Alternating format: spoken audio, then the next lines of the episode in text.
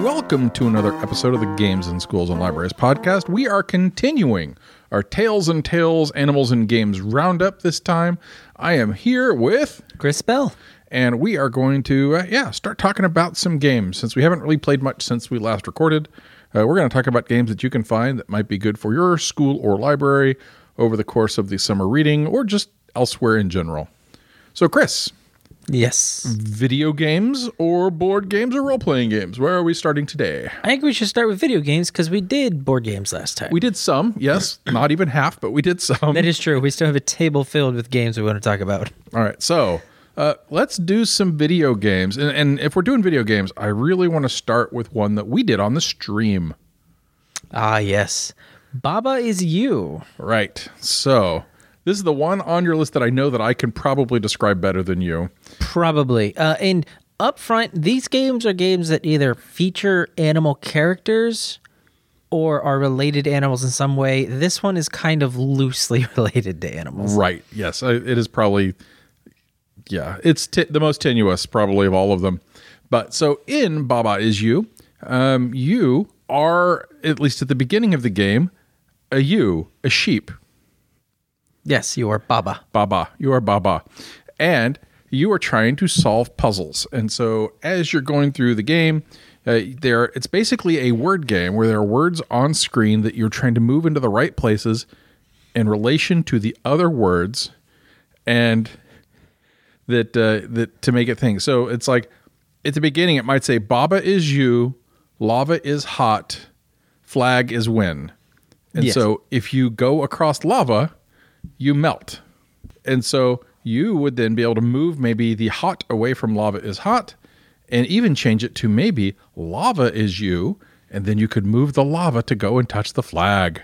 Yes. So basically, yeah, you're there are physical statements on the board that you get to mess with mm-hmm. to change the system. So sometimes you are Baba, sometimes you are a wall, sometimes you are whatever you want to be if you can get the words in the right places.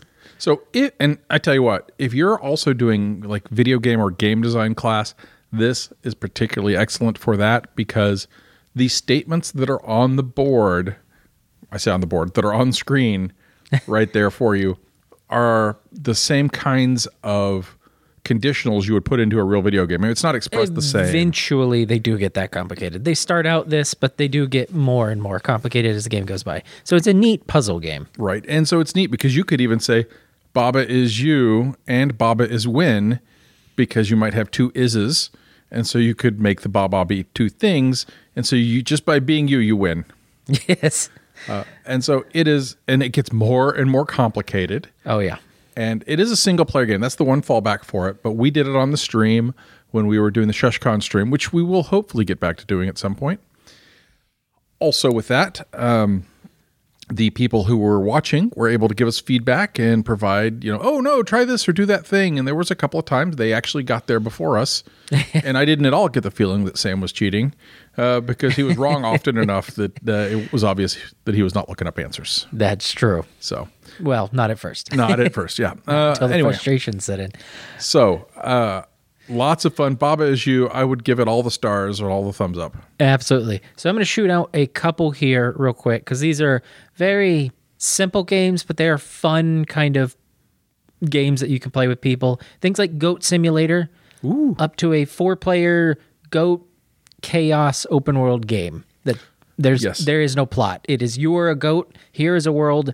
Break it. Yeah, use your sticky tongue to attach to things or whatever and and do stuff. Yep. There's a trampoline, uh, and here's a rocket. Figure it out. Um, So one quick warning on the uh, at least on the base version of the Goat Simulator is that it's T rated because there is uh, lots of violence that you're doing on people, and even though it's not graphic bloody violence, but there is also a like a demon shrine and an angel shrine that you can find in game.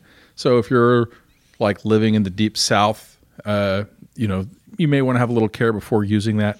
But otherwise, it is one of those games that we have kids come in and just mess around with, like when they're waiting on other kids to show up and play video games. They're like, "Let's do Goat Simulator," and then three hours later, they're still doing Goat Simulator. yes. So Um, another simple kind of game, Ultimate Chicken Horse, which I don't think Donald knows about. I, I am unfamiliar with Ultimate Chicken Horse. Please tell me about it. So uh, your four char- and uh, these games right here are very loosely tied to Tails and Tales. Just throwing that out. I've got one to add to the list. Uh, Ultimate Chicken Horse is a four player platformer. Your goal get to the end.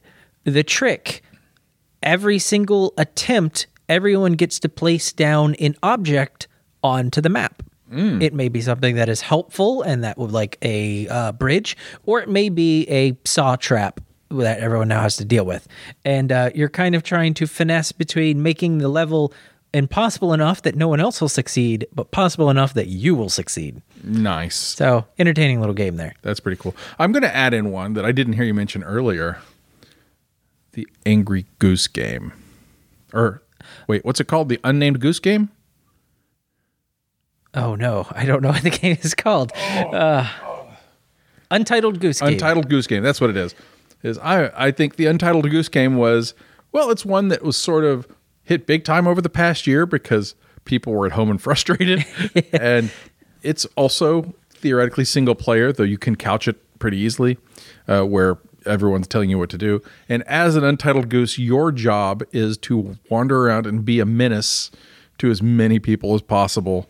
And you've got a objective like oh you have to do this do this to get the farmer to do the things that you can steal the keys or get through the other gate or what have you and you get to honk a lot uh, and mess with people and so it's just proves just how big a jerk geese are yes, that that is the whole point of the game. yes I think the developer was attacked by a goose, and he had to make the game. Oh, I'm going to go on a quick aside here, and I'm going to tell all of our listeners we haven't mentioned it on this show. I haven't on board games. If you have not looked up the Great Flamingo Uprising, um, it is a blog post that is well worth checking out. And I'm not going to say why. Just go and look it up. Glorious. Uh, let's see some. Uh, so here's some much more story heavy games. Oh, excellent. Pick up uh, one relatively recent game, The Last Guardian. Oh yeah, yeah. You say re- relatively recent, but it's been in development for like 15 years. Yeah, but it came out Yes. so relatively recently released. Um, in the game, uh, you play as a little child. It's a platformer uh, with a giant wolf-like guardian. it's supposed to be like a griffin, which part wolf griffin kind of thingy or something. right. Yeah. Uh, so and so the giant guardian is helping the child through the platforming levels. Um, it's. I say story based, but it's kind of that background story where it's not in your face. it's kind of adorable. It is. It's a very cute game. Um, oh. I think it's a PlayStation exclusive. Uh, but anyway, yeah. So check that one out. It's definitely would fit within it. And is it two player or single player? I think it's single player. Oh, see, these are the kinds of things that when you were researching could have gone in as notes on your little pad of paper there. Most 99% of the story games are single player. Hate to break it to you. All right, so let's talk real quick about a game that was super popular over the past year, and that is I don't know. You're getting an island where you're basically slave labor to a raccoon, and you're you're tra- trading for turnips. I can't remember. It was like Animal Crossing or something. yeah, it was Animal Crossing. Yes. All right. That smug face says everything. A lot of my friends uh, got really into Animal Crossing and had a lot of fun with it. It was one of those comfort games that oh, you're wandering around, you're doing your things. Building your little island world. Yep, uh, watching out for spiders. Apparently, that was a big deal. uh, that uh, and trading for turnips, and so this is great for libraries. And as much as you can, hey, this is if you've got a Switch with Animal Crossing on it, you can say, oh, this is the uh, Switch library, the library island, and you know, advertise your turnip prices on your library Facebook group every day. Like, oh, today we've got this prize for our turnips or whatever. Uh, keep people aware of upcoming events. Uh, have meetups in uh, Animal Crossing land, all of that kind of thing. And there's just a whole lot of content and a lot of streamers who've played it and so forth. So Animal Crossing is uh, super popular. And even though it's over a year old now, it's not unpopular. That is true. Um, let's see some other games here. Uh, one that Donald had me add that I'm very unfamiliar with. Right, right, right. Never Alone. So, in Never Alone is unique in as much as it is. Um, it was produced with a tribe. I'm going to look it up real quick because I I don't want to mess up what I'm saying here, even though I will not be able to pronounce it. So, Never Alone, also known as Kisima. I can't. In each Yuna, uh, it's I am never alone is what it is, or not alone. It's another puzzle platformer. all right, and it was developed on a Inupiaq tale, which was, you know, it's historically known. You swap between an a, one of the girls from the tribe and her Arctic fox companion to complete puzzles and stuff. The art style is amazing. Uh, that was done with a partnership between the, the Cook Inlet uh, Tribal Council and E-Line Media. So this is sort of the very pinnacle of Tails and Tales. I want to pronounce them differently, but I know they're not. Um, of Tails and Tales, Yes. storytelling, animals, um, all of that kind of thing. So uh, it's once again, it's not really multiplayer at all, but it is.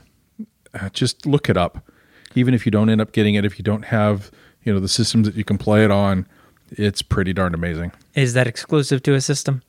I think it is not. No, it's uh, available on all of them. All right. Microsoft, uh, Windows, PlayStation. Right. And I'll go ahead and throw it out there. If we haven't mentioned a game's where it's available, it's because it is generally available. It's not an exclusive. Like Goat Simulator or Baba's You, no exclusives. You can find it on your preferred platform. And I think that something we, we just should touch quickly is that, you know, Minecraft has lots of animals in it I guess that is true. and stuff. so we're not ignoring it. It's just not so story based. So here's a neat one, um, and it's neat for a specific character. Oh, tell me. Moss. Ooh, oh yes, that's the one with the sign languaging mouse. Yes, it is a PlayStation VR exclusive, um, in which one of the characters, a mouse, can't speak in well language, a human language. Right. Uh, so instead, it squeaks at you and uses sign language. If you don't know sign language, you can still generally get by with what it's saying to you. But if you do know sign language, there's a full narrative. Right. So And it's a neat character to be added to that. I remember seeing some of the early animations of the mouse doing the sign language, and I was like, "That is so cool! I'm going to get that game." And guess what? I didn't do Get the game. get the game. do you have a PlayStation VR? I do not. but I thought we'd have it here by now. And an interesting thing Donald did note um, the mouse does have four fingers because it doesn't work with three. Yeah, sign language might be tough. I don't know though because I'm not a, a signer. well, I mean, the character does actually have four fingers, which I thought was kind of funny. Yes. Um, so that's a neat uh, story based game that heavily features a very interesting character. Right. Right. It's so so so adorable. Um, and I guess I'll kind of throw out some of these last ones here because these are not much needs to be said about them, but things like the Sonic series, um, Zoo Tycoon, it's a tycoon series about well zoos. Right. Um, things like uh, Crash Bandicoot, uh, which are still being released, at least redoings of them are. right. Right. Right. Um, I mean Donkey Kong. So there are some generic games out there that features animals. And so, also something that, that you might look at is, you know, there have been a whole bunch of Naruto games. Most of them are just fight simulators, right? Mm-hmm. Is that well, the Nine Tailed Fox is a huge part of that, yeah, the mythos around a lot of anime.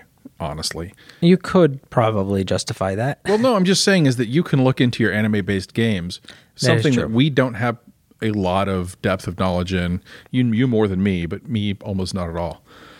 That it's definitely worth sort of looking into whatever it is you're excited about and seeing what you can pull out.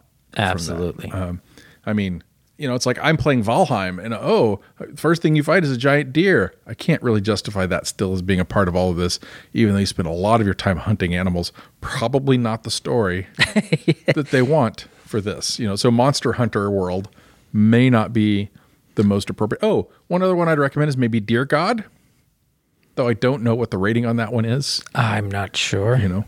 Um, but there's a whole lot. There's also My Little Pony games and and other things and stuff like that. So speaking Uh, are we done with video games? I think so. Um, We'll keep looking and we'll check out our Steam libraries and our other accounts and see what else we can find to bring in a future episode of this.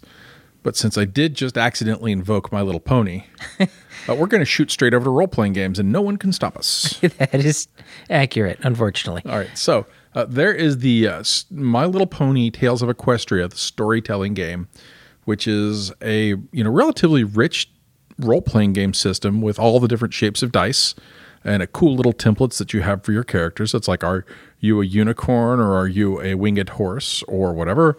Uh, you'll put your cutie mark on your character and you'll have sort of a defining personality trait. And so mine was I'm a helper I don't remember. which also so had a, a sometimes is hel- helping is not helping. So that is how my character was rarely the driver of any given scene. Uh, but whenever somebody was having a thing or doing a trouble or looked like something was about to go wrong, my character would show up and either help it not go wrong or help it go really wrong. yes. Um, it is surprisingly the character design is well done for helping players get a focused character. Really, Right. I will probably put uh, pictures of our character sheets that some of us did into the episode, or I'll link to my Google Doc that has them. so yeah. Um, while it is aimed towards kids, it is still a very robust role playing game. Right. The story, it's weird because the stories are aimed towards kids. Oh yeah, The system is not necessarily designed to be super accessible to kids, unlike some of the other role playing games that we it might be talking about. surprisingly advanced. Yeah. So not super difficult at all for us veteran role players or for you who listens to this show, but don't think like uh, no thank you evil that you could maybe hand it to somebody and they could easily jump in and run it. Um, they would need to do a lot of lot more reading, I think. Yeah, there's quite a bit of prep time required. This is a game that expects um, a well versed player to be running the game for newer players. Now that said, the introductory scenario was super streamlined and fast. Um, so if you're familiar with role playing games at all, you could jump in without a whole lot of prep. Absolutely. But what Chris said is correct. If you've never played a role playing game, there's going to be more reading than a novice is necessarily going to be looking for. Um, but yeah, I recommend this highly. And it's if nothing else, it is one of those things that helps show that gaming is more of a gender neutral thing, uh, and you know it's not all you know people beating people up or whatever. It's it's nice to have a variety of role playing games for all types of people. And when we got this game, it was surprising to see how many of the guys in the group said, "I'm a brony," and it's like, well, since you're 12, that's not creepy um, at all. And since then, I actually I've watched some episodes of it, and I go, okay, I can see why this is good. It's not necessarily a thing I will seek out, but I can go, yes, this is high quality stuff. And I watched. Oh, there's a Toys That Made Us thing episode on My Little Pony that I might not have watched before, but because this game was so good, You decided to give it a I, watch. I did, and it was pretty amazing to see what they had to go through for the My Little Pony stuff. So I'm talking about all kinds of things, but that's where we are in this. Um, so, uh, do we want to do another role playing game now, or do we want to talk about one of these other fancy board games we have? well, uh, if we have any more role playing games, let's go ahead and finish those off because I think we just have one more. Mm. Okay, well, in front I of us right now. I think Adventure Maximus is one that we have to mention because when you're creating your character, it's entirely possible that you'll end up with like a lizard man or a bull man or something like that. And a lot of role playing games let you play beast creatures. I guess yeah, that's kind of a segue in and of itself. That most role playing games, I mean, even down to Dungeons and Dragons, um, even Pathfinder to an extent, stuff like that. D&D that. now more than ever. They Yeah, want you to play you- whatever you want.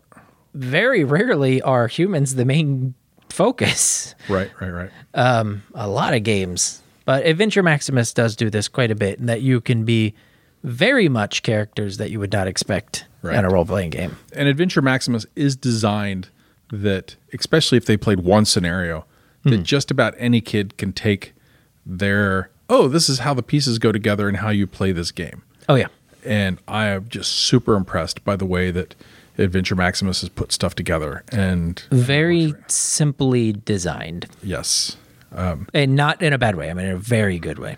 the pieces are a little more fiddly just because the rules are so streamlined, but it works great.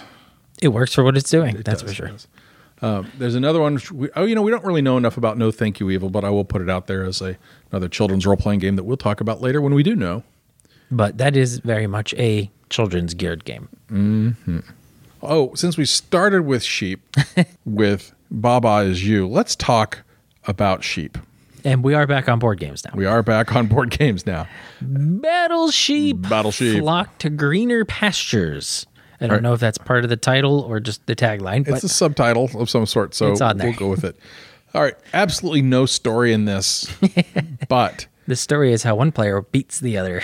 So, and Battle Sheep is from Blue Orange Games, who they sold a game to like Hasbro like seven years ago and got a ton of money of it and have put a, more and more cool games out because of it. So, hooray, Blue Orange Games. Battle Sheep, you have these big, round, heavy discs that are like poker chips. The problem is, is they're too smooth um, to stack as much as you would like, as well as you would like. You have stacks of them on your board. Everybody has assembled their board by saying, "Oh, here's my tile. I'm placing it here and orienting to the other pieces."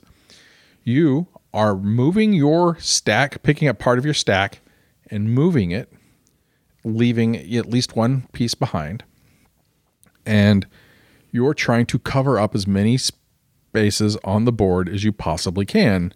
Mm-hmm. And that is means you're going to be trying to cut other people off, blocking so that they can't uh, move to those spaces. And you know, hopefully, I can pin in Chris so that he has a whole bunch of his unused tiles in this little area and can't get out. And it's pretty neat. It's kind of like the reverse of "Hey, that's my fish," where you're going around and trying to pick up all the fish. Um, which was another th- game we should have talked about. Is "Hey, that's my fish." Uh, I don't know that one. So Oh, okay. Well, we'll discuss it after this one. But in this one, you're literally just trying to fill the board up with your sheep and keep the other people from doing it. it's first person to either take a majority of the board or to force the board into a state where the other player can't ever win. Right. And yeah, so at some point, after everybody can't move anymore, you're going to count up how many places that you have. And mm-hmm. generally, the person who is still moving at the end is the one who's going to have the most pieces. Absolutely. So, Battle Sheep is great. Uh, recommend it. When we first opened up and we didn't have any video games here, it was the ultra popular game that a lot of people like to play. So I can't wait to get it back out. Or wait, and it is out there, so people can check it out um, from the library. So that's great. But so, hey, that's my fish.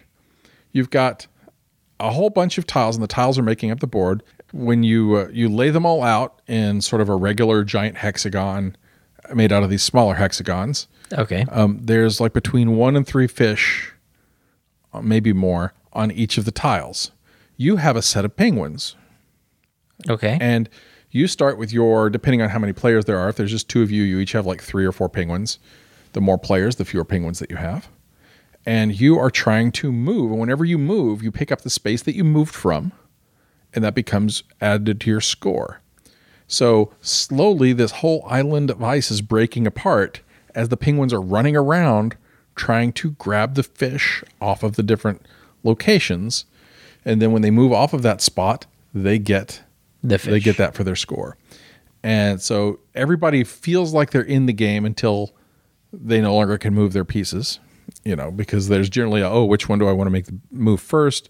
If I don't move this guy now, even though I want to move the other one to get the better fish, but if I don't move this one, Chris is going to pin me in and I'm going to lose the ability to move him at all. Right, because I'm assuming you can't go over spaces that have been taken. You can't go over empty spaces, you can't go past other penguins.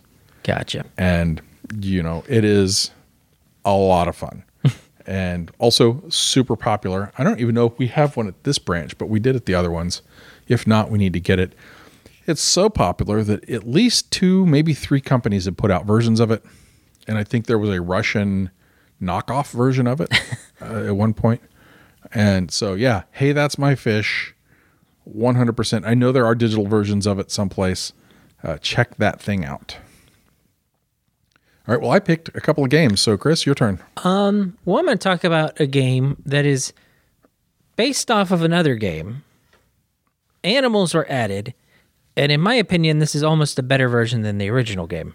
Oh, it is a better version. My Little Scythe, um, which is based off of the board game Scythe. Uh, it is a simplified version of the game, and it is better for it. That is my greatest opinion. But all of the factions have been replaced with animal versions. It is supposed to be a very child friendly version of the game, I guess is the best way to put it. It's very cutesy. It's Um, it's a very gamerly game still, but it's been adorned with. Uh, It is Cartoony stuff. The thing is, Scythe is such a complicated game that once they trimmed off all the pieces to make it a easier game, it was still it still leaves you with a very complex game. so yeah, the thing about Scythe is the rules, the base rules, very simple. Even more so with my little Scythe, but the way that it's implemented and all the additional words that you have to know and all the different conditions that you have to follow through the course of the original Scythe game. Basically, you've got um, various levels of troops. Your biggest level of troop is like a giant mech um, who's going to be moving your other guys around the board to accomplish things like mining or whatever. Um, you've got basically mechs, heroes, and workers. Yeah. And um, I don't remember how all of those transfer to My Little Scythe, but I do remember playing My Little Scythe and going, I wish the original game was more like this. Yeah, in my opinion, in the original games issue, it felt like there were three games taped together. This does away with a lot of the extras. It's a very fun game. Um, it comes packaged fairly well. That it makes it relatively easy to put back away. Oh yeah, oh, it's got one of the Stonemaier's excellent inserts. Absolutely, so it works it's- very well that way. It's still a decently long game. You're looking at like 45 minutes an hour at least on a game. I can't see what it says on the side. I'm thinking from experience at this point. Uh, It still takes a while to play the game. Um, but it is a lot of fun, and it is simple enough that you can get away with playing it with relatively inexperienced board gamers, though I would suggest um, not probably an introductory style board game. All right, so the box says, would you care to guess what the box says? I'm going to say 30 minutes. 45 minutes, No. ages 8 and up. Hmm. I think ages 8 and up is a little ambitious Yeah. unless you have a 8-year-old who's played a lot of games. like I said, there is still a complicated game here. Uh, there's still a lot going on in a turn. And it says 1 to 6 players, and you know if something hits this 1 to 6 player count, they're lying. Uh, this is a four player game. Right. Best my 4, opinion. not horrible with 3. Yeah. Uh, but a fun game, and everything is animals. So, Right. And the basically is the animals are the different factions. So you've got like the warthog faction, the wolf faction, the duck faction. I don't know. Um, we're a looking tiger. I see a tiger. here. you know, So, uh, but and they are supposed to represent what were the different governments in the previous version. And the original scythe was so beautiful because it's based on uh, that art by that artist who put giant mechs and everything. yeah. You know, so really so, nice. um, so here's some loosely based tails and tales. Ooh. Um, and they're almost close enough to talk about at the same time, but not quite. Uh-huh. You've got Mysterium, and you've got Dixit. Right. Yeah. And Mysterium has nothing to do with the topic at hand, but uh, we can't talk about Dixit without talking about Mysterium. So That is uh, true. let's do uh, let's do Dixit, I guess. All right. Um, kind of the the core of Dixit are these very artistic cards. Mm-hmm. Um, just I don't know if it was one artist or a variety of artists, but they're very I don't what's the word surrealist art pieces. Sure. I'm okay at this point. I'm starting to confuse it with Mysterium. Hold on, I got to take a look at the board. All right. So uh, basically, with Dixit, basically, when you're playing Dixit, uh, one of the guys is going to give a clue based on what they the the card that they're going to be playing. Everybody else is trying to throw cards in that are going to bleed off votes. Everybody is trying to guess the vote that the guy gave or the or the clue that the the person who's active player is going to give. And if everybody gets it, that's not good because you're too obvious. So some of you get it, some of the people get it. Like if Chris said Alice in Wonderland is what he used as his clue, or he reenacted the Tea Party or whatever it was, and everybody guessed what his card was, well then his, his clue was two on the nose. and there was no mystery mystery to it. And then it's a it's a point chase to figure out. Yep. So I mean, the cards are very fairy tale esque. Yes, that's a great way of putting it. Um, so a little surreal, a little abstract. very much a kind of based on stories style. Think children's book stories. yep. And so, yeah, it's like Donald said someone gives out a thing. Once upon a time, there was a castle. Right. Well, that might be vague enough that everyone has a castle in their hand and they chuck it out. Or, so, or but I might throw out a dragon because, you know, there's always a dragon in a castle story. There is. So, yeah, you're trying to get the votes spread around, I think is the main way to do it. You want you want some people to get it, but not everybody. And now, so one of the things is you can play Dixit in a variety of ways. I've heard of people, and I would never do this because I'm bad at this. um, you could do it with everybody sings a, a verse to a song. Uh, or a line to a song. You could do it with quotes from a book. You could do it from um, all kinds of, of ways. Yeah, on the back of the uh, box here, they say it's a once upon a time. Da da da da, and that's kind of the clue is that they're giving, which I think would be a neat way to do it and still keep it story themed, right? Um, so the reason we mentioned Mysterium when we mentioned Dixit is it's got a very similar mechanic in these cards. Sort of, yeah. Um, so Mysterium is basically there's a ghost who was murdered and is trying to convince you who it is. And basically, each person has a different suspect that they're going to be responsible for. And so Chris might have the chef, and I might have the postman. And there's various elements on this, and the ghost is trying to give us all the right clues based on the cards to get us to guess that person, or to actually we're not even to the person yet. Like, oh, what room did it take place in? Um, what uh, item did the guy use to kill with, and so forth to try and narrow down who the person was. Right. And then at the end, they're going to say, well, these are, you're right, these are all the people that we are suspecting of being the criminal out of all the possible choices. And then, um, going to throw down some clues to make everybody guess the exact right person. Right. And the trick is the clues are these honestly Dixit style cards. Uh, they are art cards and they almost never in any way relate to the actual depiction of say a room but if i get four cards with green on them i might be looking at that card that's got a green lamp in the corner because Right. apparently green is a really big thing. But if all my stuff has a little mouse in it i might be looking at the card you know the chef's table. Maybe they're trying to point me at food. And to keep it from getting uh, overwhelming between each level when you're going from location to item basically all the clues you know person who they killed et cetera et cetera. Um, that you clear off your deck so your previous clues don't matter once you figured Yeah. out one clue and you go on it's a neat thing if you wanted to bring this in for tails and tales you could easily just grab pictures with some complexity of it of any given animal. Heck, you could take Dixit picture cards that have animals in them and use those as the as the animals for uh, Mysterium. Yes By and large, I really don't think that this is such a thing. But Chris was so excited to talk about Mysterium that uh, I said, "Yes, absolutely. Let's talk about Mysterium. I'll talk about it whenever you want. it's a fun game It is a fun game." Um, and so, so there's that. All right. In the vein of games that are only vaguely related to animals, What?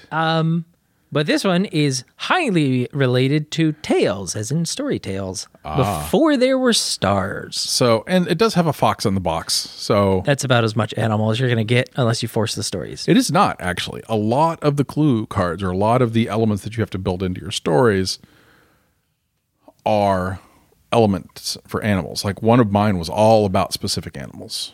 Okay, it can be. That can is true.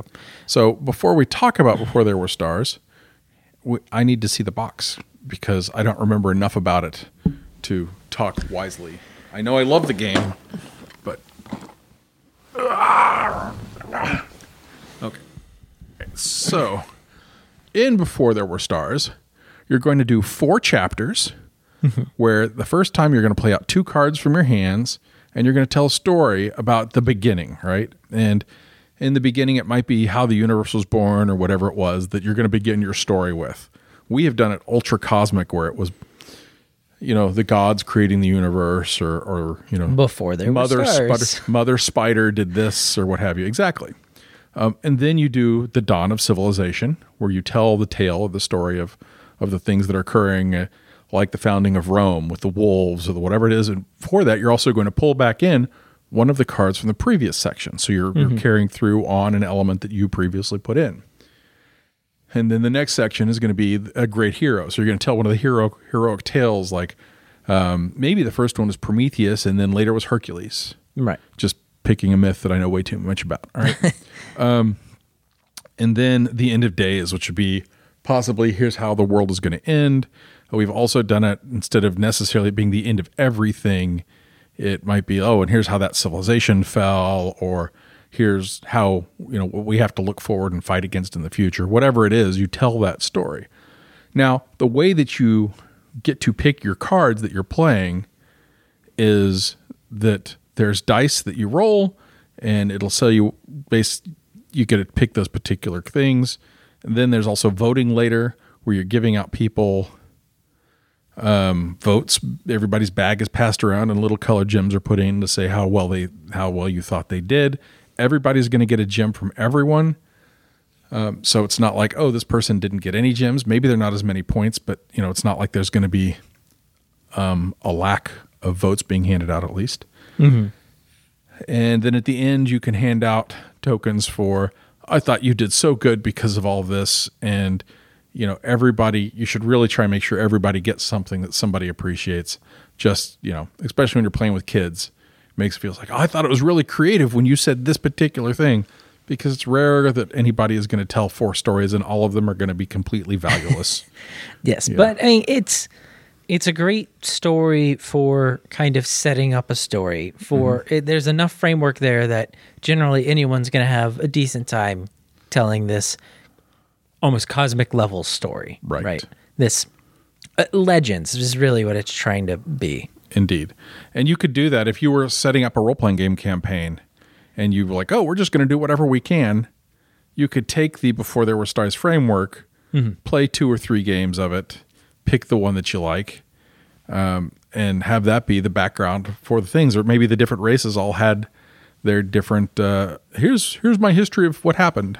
Yes. So, I mean, it's another one of those uh, very, uh, you know, it's got the bones of a story and you're filling it out. Kind of, uh, and I cannot remember the name of the other game we talked about on the last podcast that was like that Right. Um, Untold, Untold Adventures. Adventures, Await. So, that kind of idea. Mm-hmm. and yeah, this one's a little more mechanics light.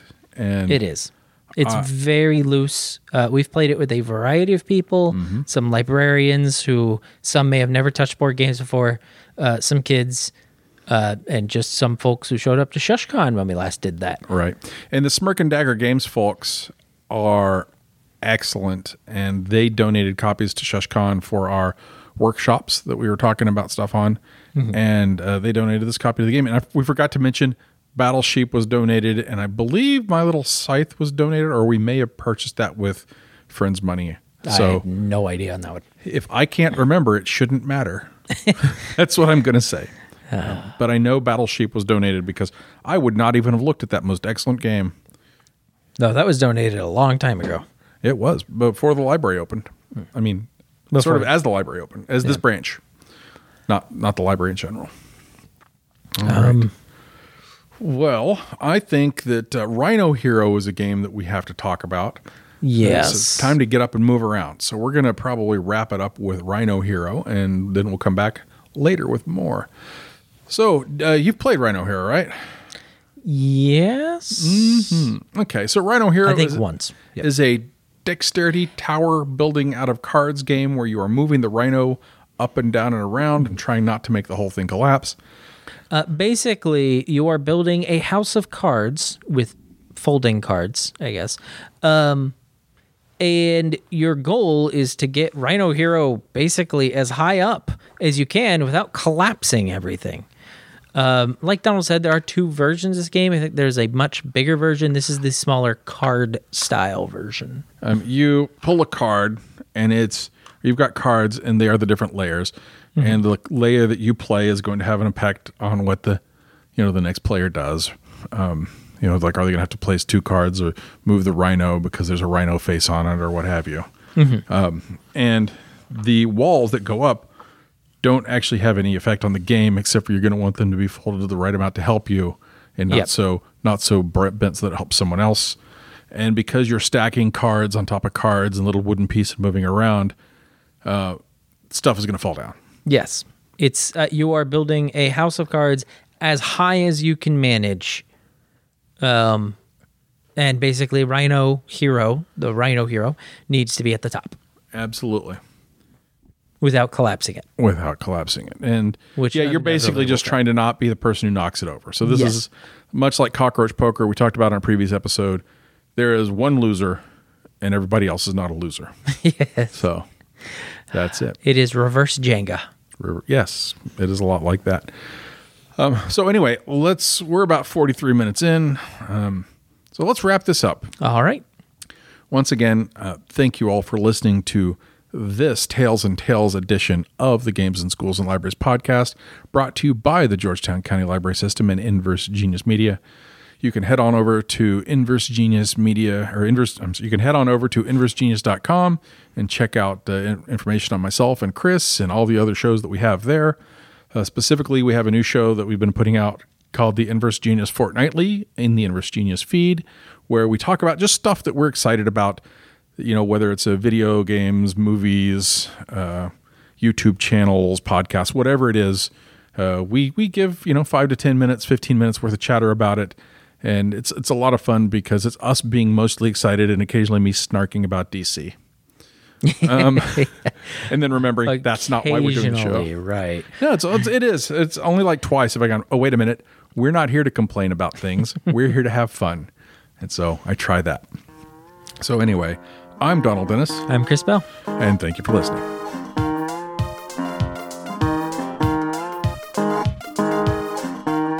Games in Schools and Libraries is produced in association with the Georgetown County Library System.